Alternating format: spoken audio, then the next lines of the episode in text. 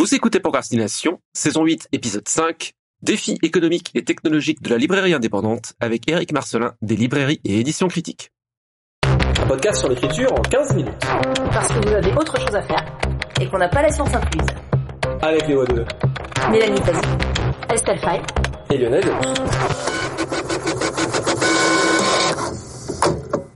Suite de notre conversation au long cours sur cette saison qui nous accompagnera pendant toute l'année avec Eric Marcelin, directeur des librairies et éditions critiques.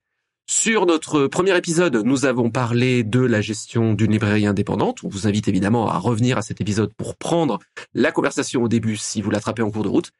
Suite et fin de notre conversation avec Eric sur l'aspect librairie. On reviendra bien sûr avec lui ensuite sur les aspects édition et bien d'autres choses. On vous invite bien sûr à rester à l'écoute. Euh, étant donné qu'on disait tout à l'heure que Critique existe depuis, euh, depuis une vingtaine d'années et a vécu les, tous les changements technologiques de cette période, comment tu as vécu en tant que libraire l'arrivée du livre électronique et quel a été son impact sur la librairie? L'impact sur la librairie, euh, sauf erreur de ma part, a été nul. Il n'y a pas eu d'impact. Hein. Par contre, effectivement, ça a posé plein de questions. Comme toute nouvelle chose qui vient chambouler le quotidien établi, bah, t'imagines tout et n'importe quoi, et après, on voit ce qui se passe comme quand euh, un nouveau concurrent vient se monter à côté ou euh, ou un concurrent qui ferme. Euh, T'imagines plein de choses et euh, au bout d'un an ou deux, tu comptes et tu vois ce qui s'est réellement passé par rapport à ce que tu as imaginé. Et donc pour le livre numérique, c'est un peu ce qui s'est passé. C'est-à-dire que on nous a annoncé la fermeture des librairies, la fin du livre papier, parce que plus pratique, moins cher peut-être, ça fait de la place dans les étagères. mais il s'avère que, alors peut-être que ça aurait pu être vrai pour du euh, roman. Pour de la bande dessinée, à l'heure actuelle, les technologies sont pas encore euh, suffisamment euh, évoluées et le coût euh, trop cher pour alors le coût trop cher c'est aussi ça se discute puisque si tu achètes 100 BD tu peux acheter peut-être un lecteur qui coûte cher et dans lequel tu mets des BD qui coûtent moins cher et t'arrives au même mais bon ce que je veux dire c'est que la technologie pour une BD c'est compliqué parce qu'il faut ça se lit en double page, souvent une bande dessinée. Donc euh, quand t'as pas la double page, t'as quand même pas la même vision et tu vois que c'est pas développé de la même façon. Alors il y a des bandes dessinées qui ont été développées pour le numérique qui tiennent compte de ce phénomène-là, mais pour l'instant ça a pas pris. Je pense que euh, dans longtemps on arrivera à ça parce qu'on va arriver à des technologies qui font que euh, on aura une feuille souple euh, sur laquelle euh, quelque part, tu appuieras sur un bouton et euh, tu téléchargeras le roman et ce sera écrit comme un vrai roman et tu auras peut-être, euh, je sais pas, un, petit carnet de 10 pages qui se remplira automatiquement et qui changera. Euh, on peut tout imaginer. Mais pour l'instant, c'est pas ça du tout. Il y a un côté pratique du livre numérique, indéniable. En tant qu'éditeur, moi, je lis sur mon smartphone. J'ai lu aussi sur liseuse ou sur tablette, mais j'affectionne de lire sur smartphone. Par contre, j'ai absolument pas le même plaisir que d'avoir un livre dans les mains. Même des fois, ça peut arriver en tant qu'utilisateur et consommateur de me dire bah tiens c'est plus pratique de le lire en numérique, mais par contre le livre je l'aime et j'ai envie de l'avoir dans mes étagères. Et surtout quand tu as des amis de la famille qui viennent à la maison, bah, c'est vachement plus facile de discuter euh, d'un bouquin euh, physique que tu vas donner dans les mains où euh, il va y avoir une jolie couverture, peut-être un vernis sélectif, peut-être un papier que les gens trouvent joli, avec la quatrième de couverture où tu retournes le livre, donc il y a un acte réel, plutôt que de dire tiens, euh, prends ma tablette, regarde dessus. Euh, voilà. Pour l'instant, ça, ça fonctionne pas trop bien. Mais euh, on y viendra sans doute, mais je pense qu'on a encore un petit peu de temps devant nous, sauf peut-être euh, l'aspect écologique. Mais euh, l'aspect écologique fait que voilà, on utilise du papier, la surproduction fait qu'on utilise plus de papier. le recycler, on sait pas trop si c'est écologique non plus, parce que sauf erreur, on recycle ça en Chine parce qu'en France on sait pas trop faire. Alors peut-être que ça a changé depuis, mais on s'était renseigné à une époque et en fait euh, ça allait être recyclé en Chine, donc le bilan carbone il est pas forcément euh, top top et puis on sait pas trop comment c'est fait par là-bas. Donc c'est complexe. Pour l'instant, ça n'impacte pas les librairies plus que ça. Ça impacte euh, peut-être les libraires indépendants sur la vente même de ce nouveau produit, parce qu'on pourrait être des revendeurs de livres numériques ce que quelques libraires euh, sont, parce qu'il y a la possibilité de vendre du livre numérique euh, euh, physiquement en caisse, en librairie, quoi. C'est-à-dire que la personne, elle arrive, elle dit, je veux un livre numérique, on lui imprime un ticket avec un QR code et puis elle le charge et bah, il y a eu l'acte du libraire qui conseillait le livre et voilà. Mais toutes les librairies sont pas équipées, tout le monde ne l'a pas. Nous, ça fait un moment qu'on veut le faire et on ne le fait toujours pas. Bah, au-delà de, des questions techniques, j'ai envie de dire c'est quelque chose qu'on entend beaucoup nous aussi de la part des lecteurs, en France en tout cas, que effectivement au-delà du côté pratique, il y a un attachement au papier tel que les gens ont, beaucoup de mal à, à renoncer à ça quelque part. Je pense que c'est euh, historique, quoi. Hein. Euh, c'est depuis euh, la nuit des temps où, quand on a commencé à écrire, on a utilisé un support, et donc c'est ancré sans doute dans l'ADN humain que il faut un support pour l'instant en tout cas. Et c'est vrai que c'est c'est charnel quoi. Hein. Euh, clairement, il y a un côté charnel à, au livre. Hein. Euh, on le sent bien dans euh, les clients qui vont venir. Voilà, il y a un plaisir charnel. Ou alors le client qui va rentrer dans la librairie, pousser la porte et dire ah, alors que c'est pas vrai. Hein. Des fois, ça sent pas bon, mais ils font ah, ça sent bon, ça sent bon le livre. Bon, c'est psychologique, hein, parce que des fois, nous on est dedans, on sait, des fois ça sent pas bon. Et je pense qu'un apartheid y a déjà un peu répondu, mais j'imagine que justement les couvertures, l'aspect physique du livre a fait un impact énorme sur les achats. Oui, oui, c'est ce que je disais tout à l'heure. En fait, c'est le premier vendeur. C'est vraiment le premier vendeur, ce qui est complètement euh, idiot, mais euh, c'est le premier vendeur. Sauf euh, si on s'appelle Stephen King, Bernard Werber, je ne sais qui encore, ou euh, qu'on bénéficie euh, de l'aura et du label Gallimard qui se permet lui de ne faire que des couvertures euh, non identifiées. Mais mais c'est très très rare quoi. La plupart du temps la couverture fait l'acte de prendre le livre en main en fait. Après il y a on va dire c'est artistique. Hein, euh, tout un chacun n'est pas sensible aux mêmes choses et c'est compliqué. Et selon euh, les périodes, euh, bah, c'est pas les mêmes genres de couvertures qui vont plaire. Et on le voit avec euh, pas mal d'illustrateurs qui ont été très demandés à certaines époques pour faire des séries et bah, qui sont complètement oubliés ensuite. Et on en prend d'autres. Comment est-ce que, en tant que libraire indépendant, comment est-ce que tu fais face aux, aux mastodontes que représentent les grandes surfaces d'un côté les plateformes en ligne?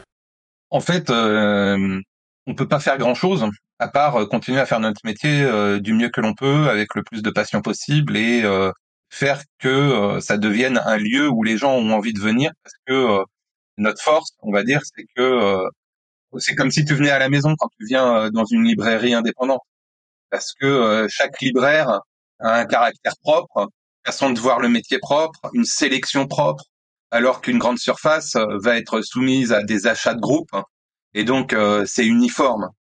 Chaque librairie indépendante, quand tu vas chez eux, la décoration est différente, le choix, la mise en avant est différente. Donc la force qui nous reste, elle est là en fait. Et euh, avec un conseil de proximité et pas juste faire des recherches derrière un écran avec des libraires qui vont bouger de rayon très régulièrement et donc perdre de l'intérêt à leur métier. Si tu veux, si tu mets un libraire qui est euh, spécialiste SF, qui adore les SF, c'est son truc, c'est pour ça qu'il est devenu libraire, et que tu le mets au rayon euh, parascolaire, bah il a besoin de vivre, il va continuer, il va faire ça, mais euh, soit il va quitter le boulot, soit essayer de retrouver son poste, soit changer de métier parce que bah, ça le gonfle quoi. Et puis il sera peut-être pas très performant au rayon parascolaire, et la personne du rayon parascolaire qui aurait été mise en rayon SF, ben voilà, euh, elle va avoir du mal parce que euh, bah, elle aura sans doute pas la culture euh, de départ et donc devoir s'y mettre, etc. Et donc les clients qui vont venir la voir se faire les choix seuls au final. Et donc voilà, je pense que on peut pas faire grand chose face à. Alors oui et non, on peut pas faire grand chose sauf en groupe. Donc c'est pour ça qu'il y a quand même le SLF, le syndicat de la librairie française, qui est vraiment très bien, moi je trouve qui nous suit tout le temps, qui est réactif, euh, qui euh, fait attention euh, à nos droits, qui lutte de manière régulière justement pour le prix unique, parce qu'il y a des lobbies pas possibles qui essayent de faire sauter ce prix unique et qui luttent en permanence pour que les frais de port ne soient pas gratuits. Parce que effectivement, Amazon, pour ne pas le nommer, a fait beaucoup de mal en France avec ses frais de port gratuits, parce que ce n'est pas gratuit euh, d'envoyer un livre, ce n'est pas possible. Envoyer un livre et les clients qui croient que c'est gratuit et qui se disent bah ouais tiens plutôt que euh, de me déplacer, je me le fais livrer gratuitement, mais euh, c'est terrible parce que lui s'il avait pris sa voiture pour venir en ville acheter un livre, il aurait dépensé des sous. Donc euh, la personne qui va envoyer un livre, tout commerçant qui va envoyer de la marchandise, elle va dépenser des sous pour l'envoyer cette marchandise là. Donc euh, c'est pas logique que ce soit pas payant quoi. C'est euh, voilà donc ça oui ça c'est une concurrence forte et, et, dure. Et quand je disais qu'on ne peut pas faire grand chose, je me suis trompé parce qu'il y a quand même le syndicat de la librairie qui fait en sorte que on essaye de s'en sortir. Mais voilà, c'est compliqué. Eux, euh, eux, ils poussent de leur côté tout le temps, tout le temps, tout le temps, et euh, ils vont créer euh, des zones de stockage et d'entrepôts pour expédier, alors en créant soi-disant 30 000 emplois, mais en en détruisant peut-être le double ou le triple à côté, quoi. Mais l'effet d'annonce est beaucoup plus fort qu'une librairie qui ouvre, indépendante, et qui dit je vais créer trois emplois, ou je vais créer cinq emplois, ou je vais créer, pour les grosses librairies, 10 emplois mais c'est rien, c'est rien par rapport à quelqu'un qui dit bah moi je, je crée 500 emplois dans le dans ce bassin-là, mais on oublie de dire que il y en a euh, autant qui euh, disparaissent quoi.